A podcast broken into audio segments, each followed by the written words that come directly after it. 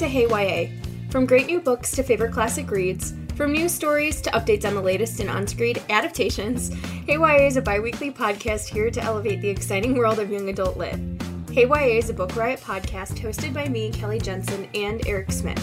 We are recording on Thursday, January 4th, 2017. Except it's 2018. I don't know why I wrote 2017. Probably for the same reason that despite knowing this introduction, I like tripped over my words twice.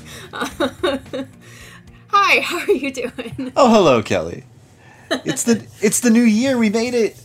We did make it. It feels so here. like bright and fresh and full of hope and energy. Um, Ah. or at least that's what I'm telling myself. Yes.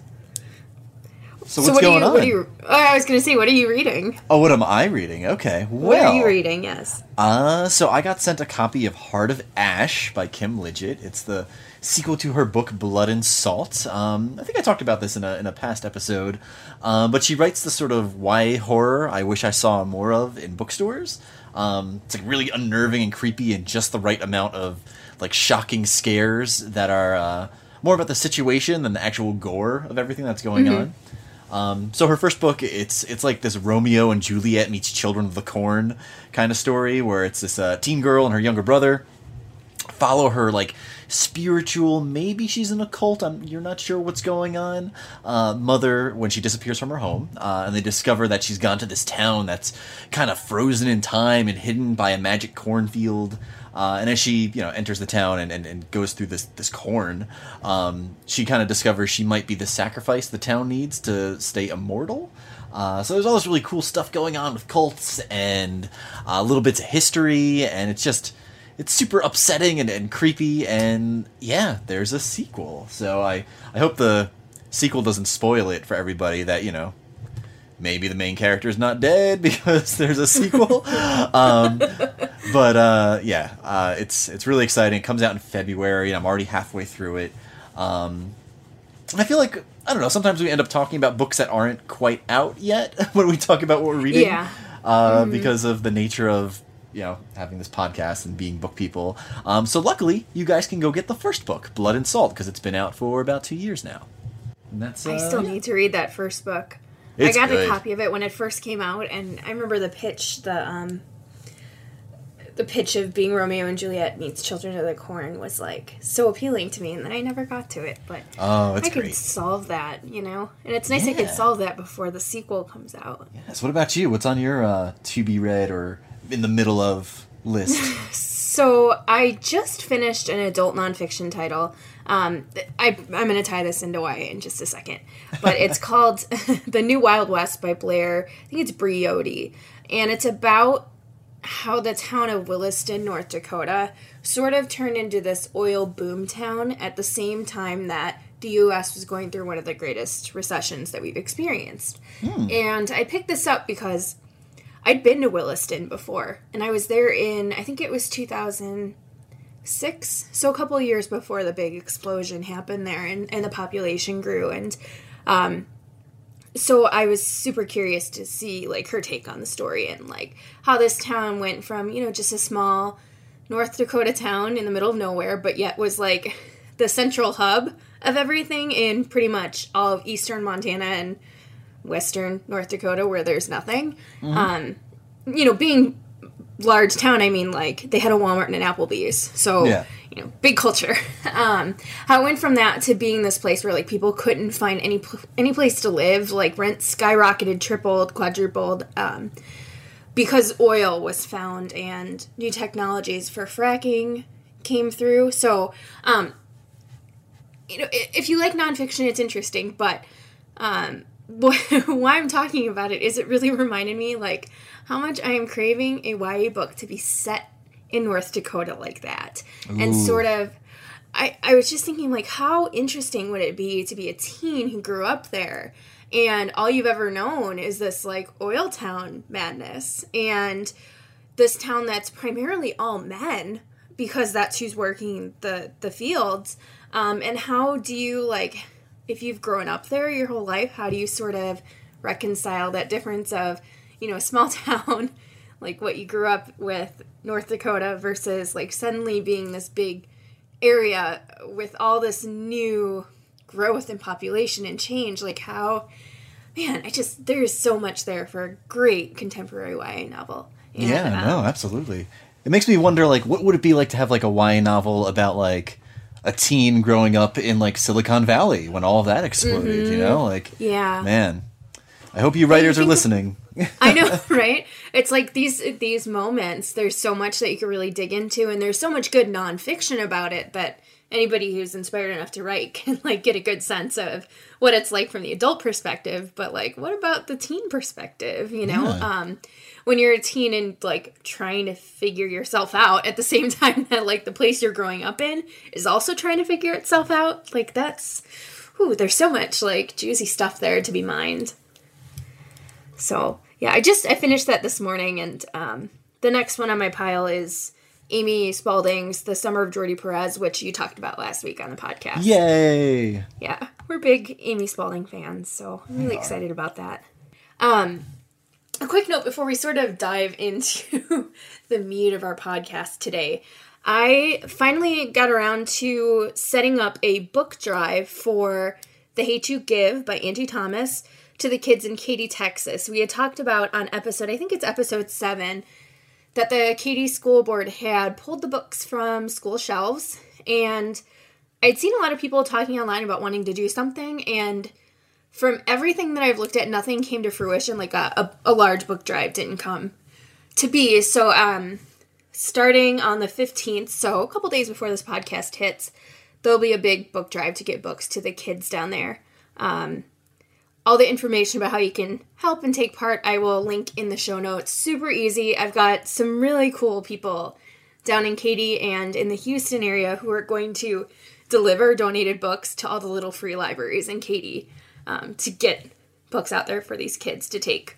Um, so it should be should be good, and Yay! more importantly, so awesome. the kids will get the books, and not only get them, but like get to keep them. And um, you know that to me is one of those like the school can take it off the shelves, but you can't keep it from the kids' hands. You know, It's true.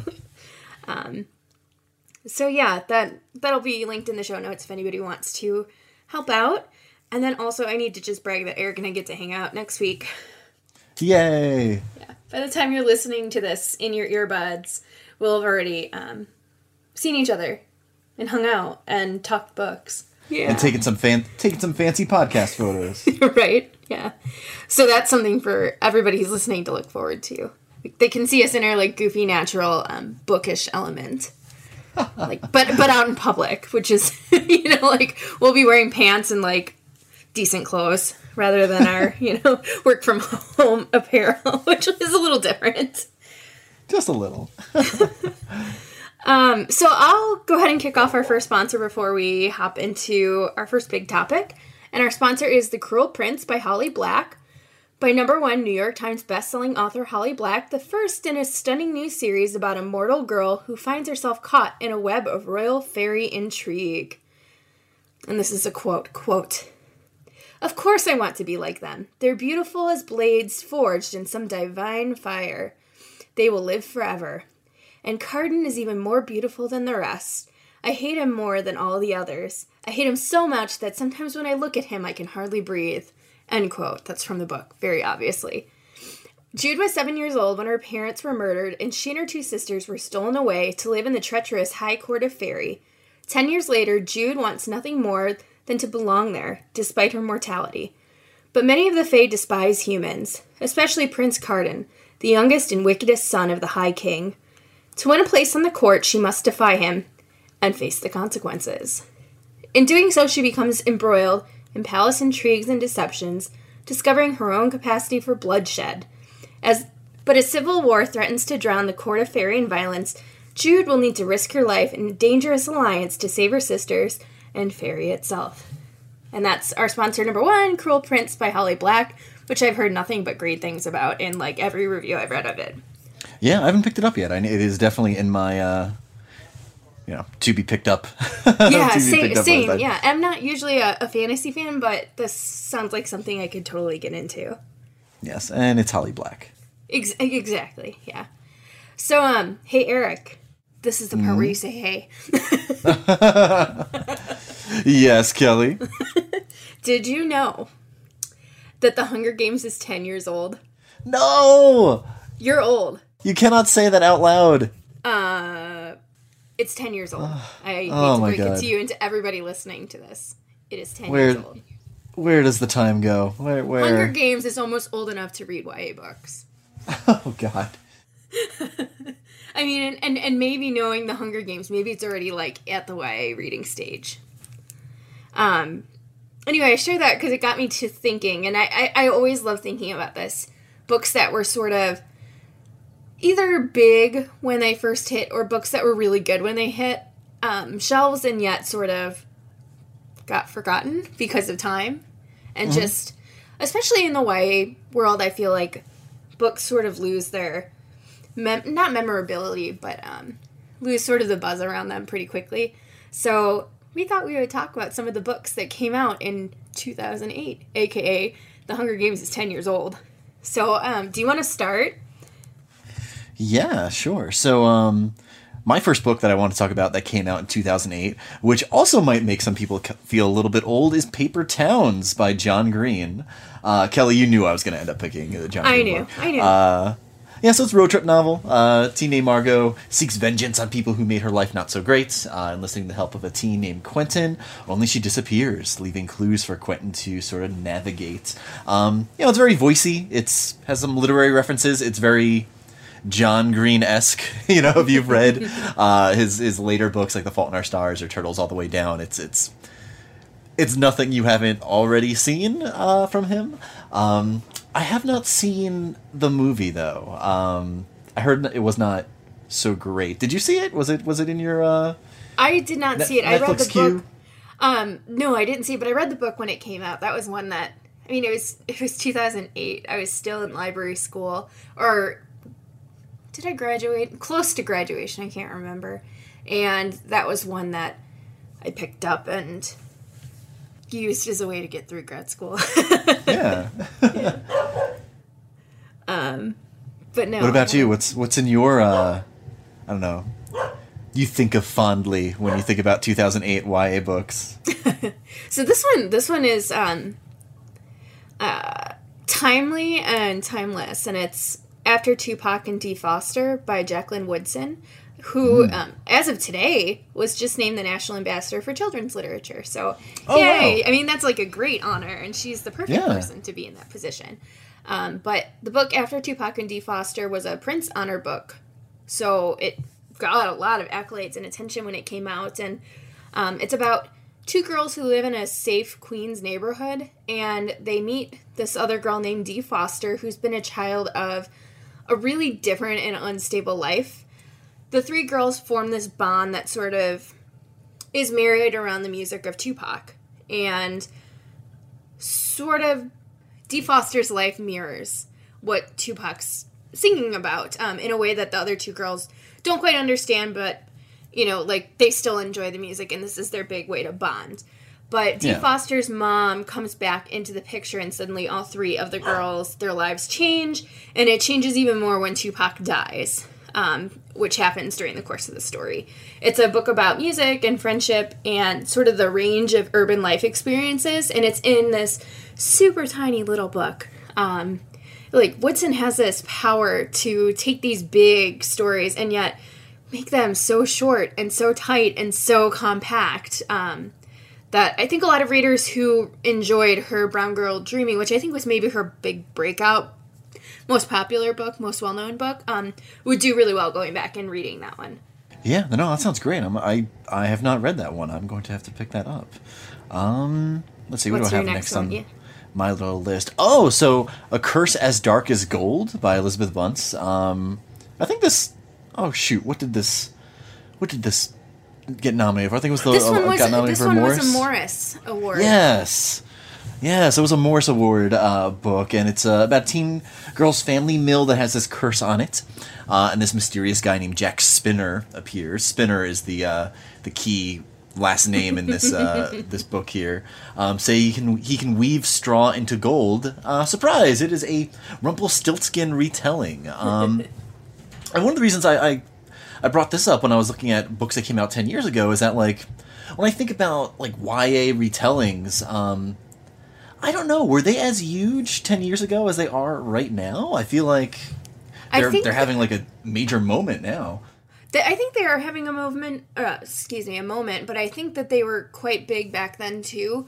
But they were less in the form of like standalone or um, series by authors who were fairly well known and were instead sort of parts of different, like, I don't want to say commissioned, but um, like imprint series. So Simon and Schuster, I believe, had a whole series of um, YA retellings, and I can't remember the name of it, but um, just like about any fairy tale you can imagine had uh, a retelling, and they're just these like slender little paperback original titles that um, circulated like crazy when I worked in the library, but I never see anybody talk about them now. Um, Oh wow. yeah, I think that those retellings sort of come and go in waves. You know, like they become really popular for a while, and then you just see a couple, and then they become really popular for a while, and then you just see a couple. Ah, the trends of publishing. But this is one. Did this one? Am I remembering correctly? Did this have a sequel to it? Mm, I don't think so. I think it was a standalone one. Standalone. Maybe I'm just thinking. Maybe she had a couple other books afterwards that. Maybe not. Maybe I'm just making it all up. Could very well be the case. Oh, she had that Um, Star-Crossed series. yes, that's what I'm thinking of. Thank you. Yeah, and I think they. I think there are two books in that one. Yeah. So my next one from 2008 is The Disreputable History of Frankie Landau Banks by E. Lockhart. I was just talking with somebody recently about um, Swiss Army YA recommendations. So the sorts of books that you can recommend to about any reader. And this was one of the titles that popped up, and I agree. And I will forever say that this is still E. Lockhart's best and totally most underrated um, book. It follows Frankie, who's told she can't be part of her boyfriend's all male secret society. And Frankie is not taking no for an answer. So she uses her smarts and her wits to break into their secret society and find what the heck it's all about. Um, it's a mystery and it's set at a boarding school and it's got one of those like strong female characters without being a strong female character, if you will. But like Frankie is such a memorable, well written, witty, smart, like tricky little character um, who has, you know, 10 years later still stuck with me. Um, and I, I hope that any reader who likes really compelling female characters and likes a good feminist bent YA novel will pick up The Disreputable History of Frankie Landau Banks by E. Lockhart. Let me see. What is next on my my little list here? Um, ten years, ten years. Oh, so Little Brother by Cory Doctorow uh, came out ten years ago. Um, which kind of blows my mind because I feel like I didn't really get into Cory Doctorow's books uh, until a s you know slightly later in my reading life. Um, and in Little Brother, we have a teen hacker that gets swept up. Uh, by the government after a terrorist attack, and one of his friends goes missing, uh, and all of that. The uh, sort of world around him gets very police state esque after he's released from prison, and he has to you know rally with all his friends to try to uh, fix everything that's going on. Um, like just you know sort of how I said Paper Towns is very John Green, uh, Little Brother is very Cory Doctorow, where there's lots of stuff that the government is doing with technology and the internet, and you know things are you know there's there's a message in all of it. That's what all, most almost all of Cory Doctorow's books uh, have that sort of message about you know freedom of the internet and you know staying safe from uh, uh, what, what was the uh, term keeping your keeping your privacy basically your privacy rights and uh, yeah it's it's it's one of those reads that makes you want to stand up and I don't know do something especially uh, especially now with the uh, with net neutrality and everything that's going on uh, his books sort of have even I don't know even more meaning to them uh, right now. And I think there, there's a sequel out there. Uh, this one has the white cover there's the other one um, little brother and oh no why is it escaping me? It has the black it has the black cover. Oh well there's a sequel and it's uh is it for the win or is that another standalone book of his That I don't know, but I know For the Win is another one of Homeland. his books. homeland, There that's you the go. that's the second book there it is um so yeah it's uh one of his earlier yas and and totally worth uh checking out So when that one came out, I guess a couple years after that one came out, there was a stage production of it done in No. Chicago, and I went and saw it, and it was really good. Um, it was just a very cool, like taking that story and putting it on. You know, like a stage, which is again a totally different medium than like watching an adaptation of it on the either for television or a movie. And um, it was very cool. I took a t- bunch of my friends with me who weren't YA readers and were totally sucked into the story because it's such a it's a techno thriller essentially. Um, Yeah. and yeah, um, I'm so curious like how it holds up now, or if it even has like maybe more weight now than it did when it came out. Yeah, I mean, yeah, it might. Yeah, that's one of those that like is worth a reread. I think for anybody who hasn't picked it up, and worth a first read for anyone who hasn't already enjoyed it. Um, my next one is one of those books that was totally overlooked when it came out, and I never hear anybody talk about it now. And it's called Ten Cents a Dance by Christine Fletcher. It's probably one of my all-time favorite YAs. It's set in the 1940s in Chicago in the back of the yards neighborhood, which if anybody knows anything about Chicago, that's a that's a rougher neighborhood. Um, back of the yards being the um, stockyards. So Ruby has grown up there, and she knows that she um, she's responsible for keeping her family afloat financially. But the challenge is Ruby is Polish American, and again, that's uh, part of Chicago's cultural heritage that anybody reading the book will get a really good sense of with the book, and anybody who grew up in the Chicago area will just sort of understand what that what that means for the position she's in. Um, But Ruby discovers that the one way she can become employed is by becoming a taxi dancer, which is a way to make money by sort of entertaining men. And to earn her keep and to really sort of keep her position and to earn more money, she has to begin to sort of fish her male patrons. So find ways to to get meals out of them, to get money out of them, to get clothes from them, to get jewelry from them. But this job that she has is so risky and she has to keep so many secrets from her family that she knows it won't last long. Um, so it's really about falling into this moment of time in history, but also following Ruby realizing that this is not sustainable and that she has to figure something else out. Um, it's evocative and atmospheric, and it's one of those books that needed more readers 10 years ago and deserves more readers today. Um, just awesome. 10 Cents a Dance by Christine Fletcher is that one. That sounds great. And yeah, no, I haven't heard of that one. Um, and now I think I'm going to talk about one that everyone has heard of, um, but I haven't read, and I feel like I'm going to get sent to like YA book jail. Um, so it's it's Lament by Maggie Stiefvater. It's her her, her debut. Um, I haven't read this series, uh, and I, you, you left this really interesting note in here about the series changing publishers. Yeah, it started, it was um, with Flux. It was one of their first books, if I'm remembering correctly. Yeah. And then I can't remember what year it went over to Scholastic. Scholastic got it, and that's why you can still find it in bookstores today. Is they bought the rights and re the package I believe is the same, if not just super similar. Um, with that like So it- dagger. yeah, yeah. So it's it's just one of those like little nerdy publishing history things that I was like, that's so cool to sort of like know and see that they kept that book alive and going as her career is sort of taken off. Yeah, enjoy that little insider baseball. Uh, Right. insider baseball blip right there. But yeah, that book is 10 years old, and I, I just love that a lot of these authors that we're bringing up have sort of had these, I don't know, like skyrocketed careers uh, after these first books.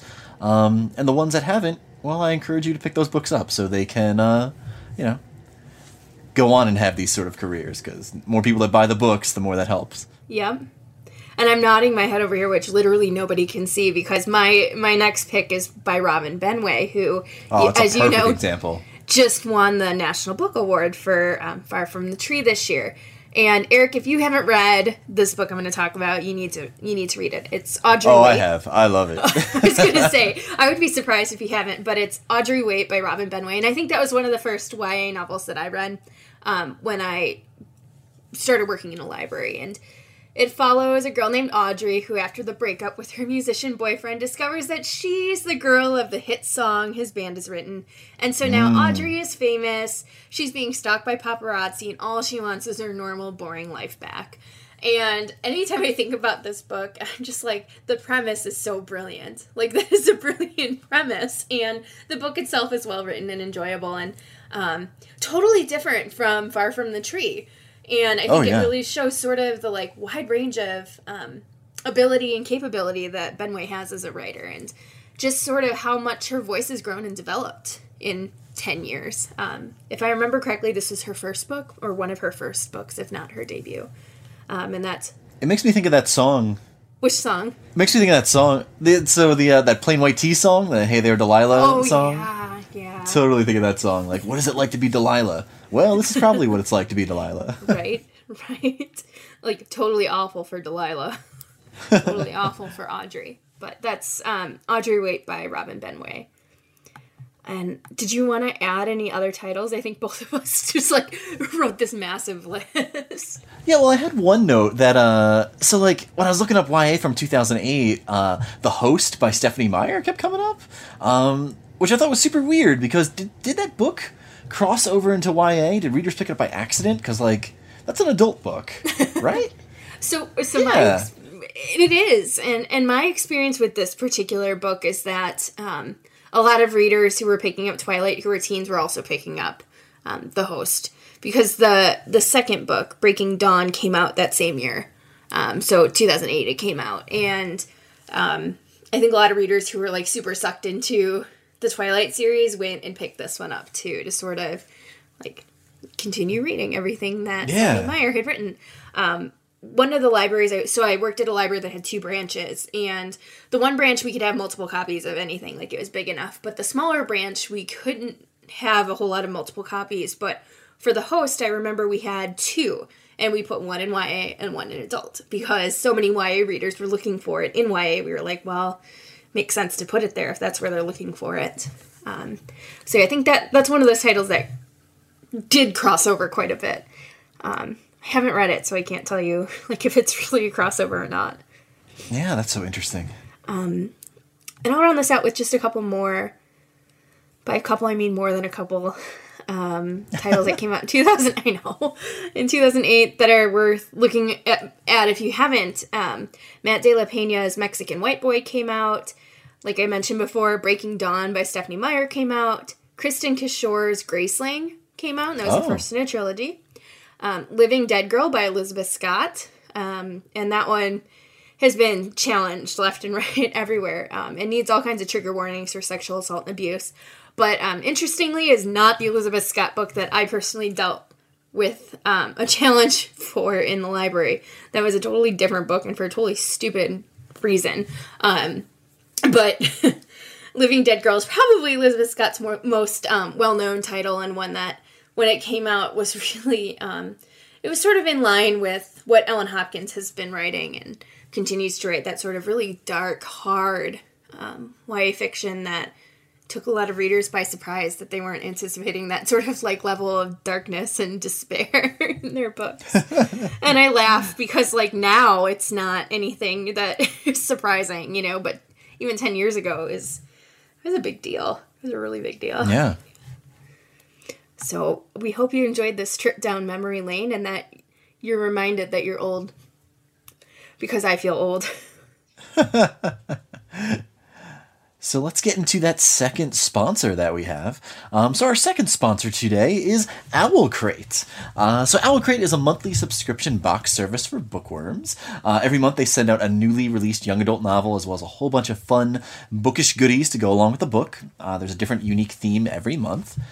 So lots of the items in the boxes are handmade from small businesses, likely Etsy sellers, uh, and most of them are exclusive. You can't find the goodies anywhere else. Uh, Owl Crate's begun sending out books with exclusive cover designs, making them even more special. Um, they've also recently launched a brand new box for kids called Owl Crate Junior. It's pretty similar to the uh, Owl Crate concept, except the books are tailored uh, to boys and girls ages 8 to 12. Um, and at least three out of the five goodies, including Owl Crate Jr., is a usable activity to encourage creativity, imagination, uh, and exploration. Uh, so, yes, Owl Crates. Uh, and I'm a big fan of the uh, books that they end up sort of revamping and, and doing new things with. Sometimes they like dye the pages different colors. Ooh, I love that. I know, right? I am such a sucker for that. Like, like how Leigh Bardugo's book, the that Six of Crows, the black uh, pages there, Mm-hmm. The like, black like yes, Yeah. Yes, I love that. They look so cool on the bookshelves. That is really cool. Yeah. So we were talking about uh, books that came out ten years ago.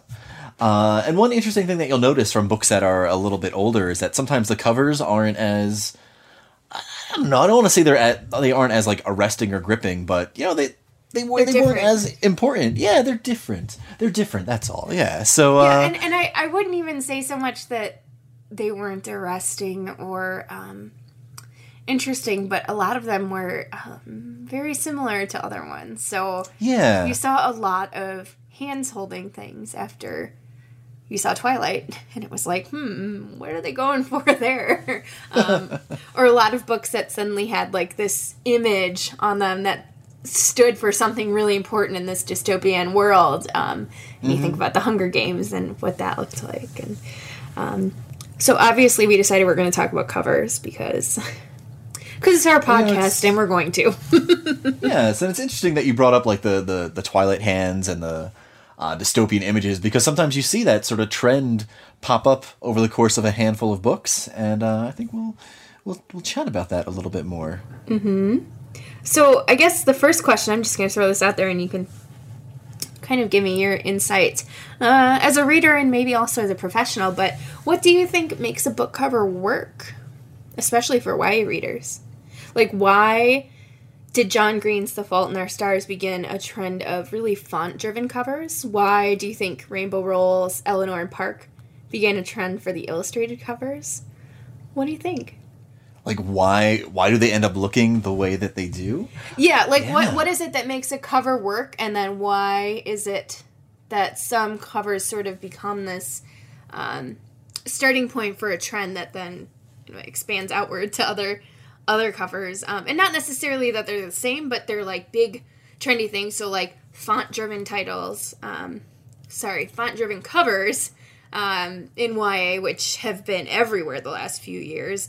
Same with illustrate like illustrated covers that clearly are done by somebody in house or somebody who's hired um, who works in illustration to design something that's sort of iconic um, relating to that book. Any thoughts? Man, I feel bad because I really don't even know. Like, how does how does it? Uh, I don't know how those decisions are are necessarily made that they end up uh, sparking that sort of thing. Like, is it a collaboration between the publisher and the author? Like, does the author come up with some of these uh these sort of things? I uh, yeah, I don't know. I feel trapped.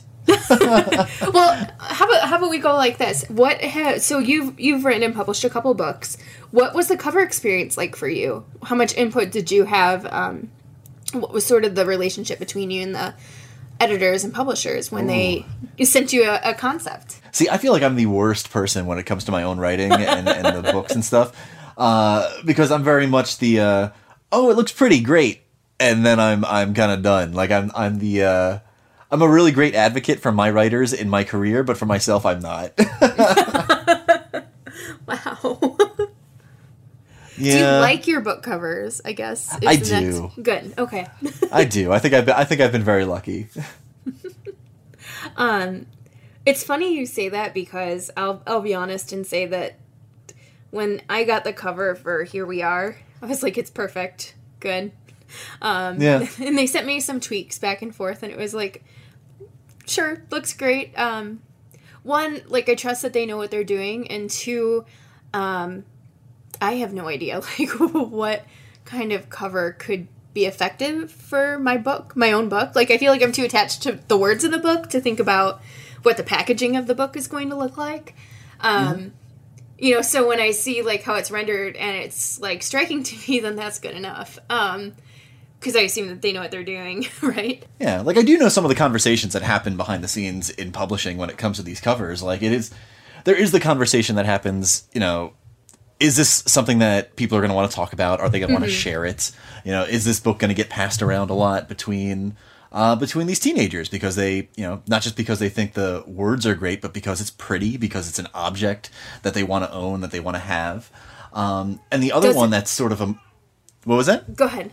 Go ahead. I, say, I think you might say what I'm going to say. Go ahead. Well, yeah, and like one that's like a terribly boring practical thing is how's the cover going to look when it's shrunken down That's and exactly on a website? Mm. yeah, what's it going to look like as a thumbnail? Is it going to look good as a thumbnail? Like it's yeah. so stupidly practical and yet it's so important because just by the way that we live our lives, we're on screen so much that Yeah. you know if it if it doesn't look good on a screen, like it doesn't it doesn't pass the test sometimes. Yeah. Or in a catalog, you know, or on a Yeah. flyer when the books get really small. Um, and I think that is sometimes why you see a lot of these books having like these just these single, you know, bold images and and big chunky fonts, uh, so they can they can still be seen and still look, uh, I guess you know, iconic when they're really little. Yeah, that's that's a really good insight. I've never thought of that, but that makes perfect sense. I'm th- so I'm thinking about Yeah. Robert Cormier's The Chocolate War, which is a classic. It's been around for decades, right? Um, and that one has seen many, many cover redesigns. And um, if anyone's interested, I can post a link in the show notes with a bunch of the um, images of this cover. But the most recent one, if I'm remembering correctly, was primarily a big desk on it and the title. Um, and like that's so different than what the other covers have looked like. But in thinking about that book's history, it wasn't until this more recent cover that there was any worry about what it looked like on a little screen. Um, you know, and that's a really good insight. I'm gonna I'm gonna chew on that one for a little bit. Yeah, I should have said that first. Yes, that, that, works. I think too that there's it, it's worth mentioning that the big bookseller that still exists in the in the big United States land. Um, I won't name what bookseller it is, but everybody knows what it is. Um, brick and mortar. I think they have a lot of say in the covers as well. Um, if they don't like something, if their buyer doesn't like something, then chances are that cover is going to get changed. Or maybe if it doesn't get changed, it might not get picked up for sitting on store shelves, which that's unfortunate. Like that's so unfortunate all around. But that gets me thinking too, um, why we see covers that sort of they aren't the same, but I'm imagining in the next couple years we'll see a lot of covers that covers that look that look that look like, look like they should get that have just like one illustrated person of color on them or a couple illustrated people of color on it, which is great. Like we need to see more of that, but it'll be interesting to see if um, future book covers play off the su- success of that, which we'd all been talking about for how long, right? Yeah. Um, and to finally see it happen, it's like, okay, now is this bookseller going to listen to um, what readers have been saying about wanting this for years and years and years? And um, yeah, that there's a lot there. There's a lot there. Um, so I guess I'll ask an easier question then, since my hard question was too hard. What kind of book covers do you like that are coming out in the next year? Oh man, so uh, so the kind of book covers that like really win me over, they they sort of do one of two things. Like I really like covers that are super minimalistic, uh, where maybe just an object or and some hard typeface, like we talked about. Um, or I really like incredibly over the top covers with badass looking protagonists on the front and space battles and visuals. Um, like the best way to sort of explain it is that like I kind of like my book covers to look like um, movie posters. You know, they're they're either simple enough to make me ask questions, um, or they're complex enough that I know I'm gonna have a good time with whatever it is I'm about to you know engage in. Like like when I see like a sci-fi movie poster that's over the top and ridiculous, like I know I'm gonna laugh and clap my hands because there's explosions. you know, like that's like that's how I want to feel when I'm you know picking up a good uh, you know a good YA sci-fi novel. That this is this is gonna be a lot of fun. Um, so a few that are coming up really, uh, you know, really soon um, is uh, there's the Belles by Dhonielle Clayton, uh, where we have this really really kick-ass looking girl in the front with all the the beautiful colors and imagery around her. Um, in a fancy dress. Yes. Like a throwback to, you know, that cover trend from uh, five or six years ago where everybody got sick of that. But seeing it on this cover is so refreshing and so different and like super appealing. yes, and you all should Google about it because there's a really neat uh, making of the cover uh, sort of feature you can look up. Um, Dread. Oh, I can try I can try and find it and link it in the show. Oh, notes. great, perfect. So people don't even have to Google, they can just click over. Ah, Dread Nation by Justina Ireland. I swear I got chills when I saw that uh, cover with the the girl on the front and the flag and the the little just a little typeface that says "Rise Up" on it. Oh my goodness. Um, what else? Oh, Hull Metal Girls by Emily Skrutskie. I don't, I don't feel like there's a lot of people talking about this one. Um, there's just these two kick-ass Pacific Rim looking girls on the cover with their helmets and, and armor. Um, I honestly don't even know that much about what it's about, but it's by her, so I'm really excited. And also, like maybe it doesn't matter what it's about. You saw the cover and it gave you the feelings that you wanted to have. you Exactly. it, and you're like, "Yes, this is Amoeba." yes. I'm gonna clap my hands and it's gonna be exciting. That's all I need. what about you? What covers are you are you amped up about? So I'm one that likes. I'm not a huge illustrated cover fan, and um, uh, they just don't do a whole lot for me. Um, they remind me of boring adult books, which is unfortunate because they aren't, but that's just what they remind me of. And um, I say that as a way to say like two of the three that I want to talk about are super illustrated covers. Um, the first being The Price Guide to the Occult by Leslye Walton, which is um, black with green leaves on it. It looks a lot like the hardcover for Fierce and Subtle Poison by Samantha Mabry. Oh, okay. It's just like super appealing and it looks very much like a book about plants that are going to do awful things. Which I don't think that's what the book's about, but I'm 100% in on the book by that cover alone. Um, and then the other one that is illustrated that caught my attention is Ink by Alice Broadway. And it, it kind of has the feel of Price Guide that I was just talking about. It's a fully illustrated cover with swirls of burnt orange and feathers. And in the corner, there's this small girl, like small size wise compared to the art, looking up. And it's one of those covers that, like, the design is so intricate and swirly, and it, it's so pleasing to the eye to just, like, look around on the cover and see what you can see and what pops out and oh, it's just so visually appealing i know nothing about the book except it has a beautiful cover and i want to know more about the book because of that beautiful hmm. yeah and then the the last one is that thing you were saying about like one iconic image sort of telling the story of the book and um, this is the cheerleaders by kara thomas it's just a bloody cheerleader skirt on the cover it's illustrated yeah um, that tells me everything I need to know about the book. Yeah. And it tells me that it's going to have like a Megan Abbott sort of vibe to it, and I want that now. Um, so if anybody can hook me up, um, I will lovingly pet the cover for a while and then also read it. Um, but those are the three that have like really stood out to me um, so far this year. I, you know, I haven't spent as much time with YA yet for 2018 as I wish I had, but I think those are going to be a pretty good start. Yes. well, speaking of, Uh, we go ahead. I was gonna say, so well, speaking of 2018 and uh, you know, good starts and all that. um, you know, one thing, you know, I know you and I have been talking a lot about off off the podcast and you know on Twitter and whatnot is uh, are these most anticipated lists that we keep seeing? Uh, most anticipated 2018, you know, most anticipated YA, yada yada. Um, and unfortunately, a lot of these lists end up having the the same books on them again. Yeah. Um, and I thought, you know, we might dig into this, uh, talk about these lists, what they're missing, and then maybe talk about books that we haven't seen on them that, that should be on them. Um, it's so funny because I feel like I'm kind of guilty of this. Like I do these lists. I, I have one that I write for uh, for a media outlet, and yeah, you know, I know some of the books on my list are the same as the others, and uh, I'm sorry. And here we go. Let's let's talk about this. let's talk about this problem. So why do you do it? Like how how do you pick your titles that you're most anticipating and like why is there so much crossover? As somebody who writes these lists, I want to know. I don't know. You know the um, like for me, a lot of them were they are the books I'm genuinely the most excited about. Um, like there are, are a couple that were on my list that weren't on others, which I was.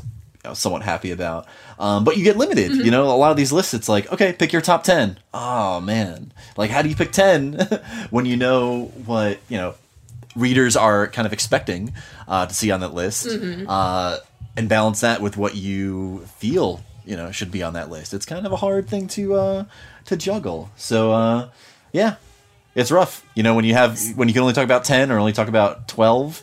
Uh, when there's thirty books you might be psyched up about, uh, you kind of miss out on a lot of stuff. I mean, this is this is just the the issue with lists in general is sort of making your list so narrow that there's nothing that could be included that you missed or um, overlooked or didn't hear about is really tough. Um, I mean, I, I get this for non most anticipated lists. Like, I'll write a book list about some topic and it'll be a really niche topic. And you know, the comments are not like, this is a great list. I've added such and such to my um, TBR. And, and those comments happen, but the more common comments are, how come so and so is not on? Ah, yes. Or how come this title is not on here? And it's like, because because I missed it because I only have so much time in the world because everybody in the world knows about that book already so there's no reason to like put it on another list. Um you know and so okay. I, I give you that on the most anticipated list but can I just say I dislike them a lot? Um I feel like they they help readers find the same few books that come out in the first few months of the year and that's really about it. Um so those sort of books which are quieter and aren't getting a lot of marketing, um, or books that haven't been announced yet, or books that are coming out the second half of the year, are just sort of out of luck. Um, Yeah. you know, there are there are times when people revisit these lists like halfway through the year, but still, like, oh man, don't ever be a December novel writer because Oof. nobody's ever going to talk about your book. It's true. And, you know- like, and that's unfortunate. Yeah, and sometimes I wonder if it's a, a book cover issue. You know, are media outlets more inclined to feature books on lists when they have those big clickable photos? Um, You know, I get that marketing and publicity folks at publishing houses, you know, have plans for those books when they come out later in the year. You know, the cover reveals. Um, sometimes it's a, a surprise book reveal or a, a title reveal. Um, but I wonder if doing those fun things costs books this kind of early buzz in the beginning.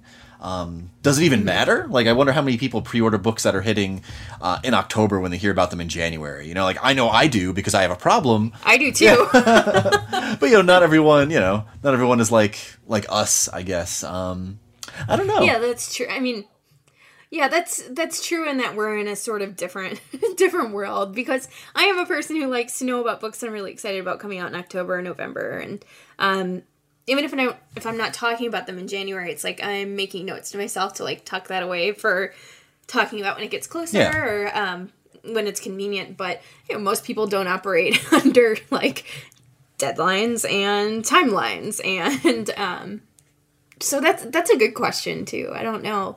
But if you're seeing the same six books on every list, like how beneficial is that to people? Um, you know, Yeah. are they going to burn out on those books by the time June or July rolls around because that's all they've seen? Or um, you know, does it does it help them a lot by giving them that sort of screen time? I don't know. I don't know if there's an answer. Yeah. Well, what are some books that are? I feel like that's the theme of our podcast. Yeah. I don't know if there's an answer. well, what are some books that are on your list? Like, what are what are books that you have seen missing that you think uh, people should be talking about? all right, I'm going to blow through this. Yes. You ready? I made a list. I'm ready. for my list. And I'm just going to keep it short and sweet. So, um, some of the ones on my list are Anger is a Gift by Mark Oshiro, which is about police violence and discrimination set in Oakland with a queer Latino main character. Ooh. And that one, uh, I think it's May is when that one comes out. The Apocalypse of Elena Mendoza by Shaun David Hutchinson, which is about a queer girl who's the product of a virgin birth. And my note to myself is, what? Like, that sounds amazing. Um, Stay Sweet by Siobhan Vivian, which is about teen girls who are working at um, what's sort of been a local legend of an ice cream shop, and news breaks that it might be shutting down at the end of the season. So it's about summer and you know like local local legends and history. Um, Lizzie by Dawn Ius, which is a queer take on the Lizzie Borden story. I mean, I need that now. Yes. I haven't heard anything about that. I need to. I'm going to look that up immediately. Yeah. Um, Bookish Boyfriends by Tiffany Schmidt, which explores this idea of what if a teen's literary superheroes, you know, book boyfriends, suddenly showed up in her real life? Are they as good as they are on paper? Like, the premise is brilliant. Um, Never Wake, Never World Wake by Marisha Pessl. I have to say, I don't know much about this book at all, but Pessel has written a number of really popular adult fiction books. So she wrote Night Film and Special Topics in Calamity Physics, both of which um, did really well and got a lot of acclaim. So I'm dying to know how she takes on YA, YA science fiction. Because I feel like her other books could have easily gone like that crossover area Yeah, absolutely. a few more because that wasn't enough. Um, Winterfolk by Janelle Colby, which is about a homeless teen who finds that her homeless camp is being cleared by the city, and she's trying to figure out where she'll go from there. Our Stories Ourselves Growing Up Female in America, which is an anthology edited by Amy Reed, which is essays on feminism, politics, and being a woman in modern America. Yeah. Stormwake by Lucy, Lucy Christopher, which is a retelling of The Tempest. Phoebe Will Destroy You by Blake Nelson, and I think Blake Nelson writes some of the best teenage voices in YA, and he is so criminally underrated for what he's doing with voice. Um, I'm really excited to read his next one. And then the last one on this list is Fum by Adam Rapp, who I keep confusing with Anthony Rapp, the actor, and for good reason. After all this confusion about the two names, it's because they're brothers, Oh. so they're related, um, which made me feel a little less bad about getting them confused all the time. Um, but this book is about a giant. so I need to read it. like that's all you need to know Yeah. about it. It's about a giant. Um, and then some books that are coming out this fall, maybe. Um, some for sure, some maybe because again, so early they haven't been formally announced yet. Or um, sometimes books at the end of the year end up becoming early books the next year. But we should see titles from Nova Suma, from Courtney Summers, from Amy Lukavics, Stacey Lee, and Daniel Gross. See, that's what I mean, though. Like, I want to know. I want to know Right. so I can be freaking out about them. Um, yeah. What about you? What's on your list? Uh, so mine's a little smaller. Um, so I'm really psyched for uh, Tess of the Road by Rachel Hartman. Um, I'm like shocked that the next book from the person who wrote Seraphina isn't getting way more buzz. I agree. I agree. Yeah. Um, and from what I gather, like I have a copy of it right here. This also takes place in that uh, sort of Seraphina world. Um, so there's dragons and all that that fun stuff again, and a girl setting off on the road to avoid uh, getting thrown in a nunnery. Um, Heart of Ash, which I talked about a little bit earlier. Uh, the Midnights by Sarah Nicole Smetana, which I talked about in a past episode. Um, and this this sort of leads me into something interesting on the on the off uh, topic though. Like like I feel like every year there's like a book that I'm like, okay, I'm gonna die on this hill talking about this book.